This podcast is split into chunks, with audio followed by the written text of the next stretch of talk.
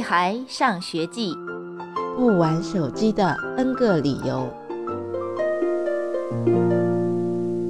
如果是在十二小时之前，你休想让我放下手机，因为它真的很好玩，里面有各种各样的游戏，怎么玩都不厌。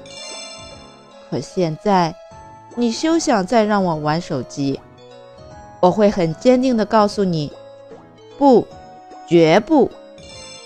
好吧，其实我以前并没有那么坚决，尤其是妈妈又换了一个新型的智能手机。妈妈不会用任何新买的东西，比如电视、电话、电脑、手机。每次她都会向爸爸和我求救，我会提前弄明白所有的功能，然后再叫妈妈。于是拿到新手机后，我下载了很多游戏，并抓紧时间拼命玩起来。但是玩手机真的很可怕。A. 玩手机会让你尿裤子，这太丢脸了。早上玩手机玩得太入迷，竟然忘了上厕所，眼看就要迟到了，爸爸拉着我往学校赶。到学校时，上课铃已经响起来，我没时间上厕所了，所以 B. 玩手机会让你变成糊涂蛋。直到卜一萌用卫生球眼睛使劲地瞪我时，我才想起来，我的作业竟然一个字也没写。我我忘带了。我编了一个理由，想蒙混过关，却被卜一萌一眼看穿。他说我不但不写作业，还撒谎，要去告诉田老师。我只好乖乖地向田老师承认错误，并把作业写了五遍。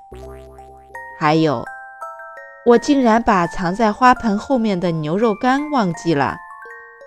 要不是玩手机游戏，我怎么可能忘掉好吃的牛肉干？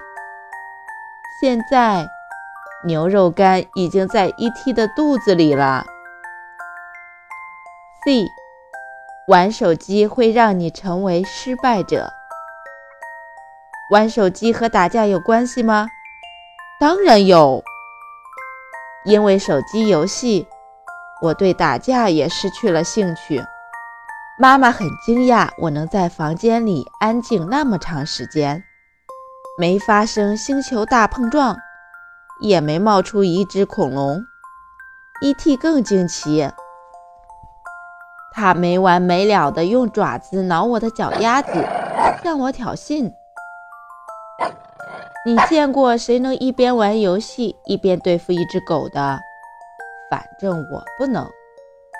于是我的玩具被 E T 霸占了，我的拖鞋被 E T 当成伙伴了，我的零食被 E T 吃光了。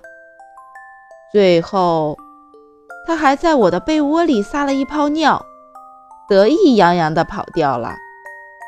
我没和 E T 打架，却输成了光杆司令。所以千万别让我再玩手机了，否则我跟你急。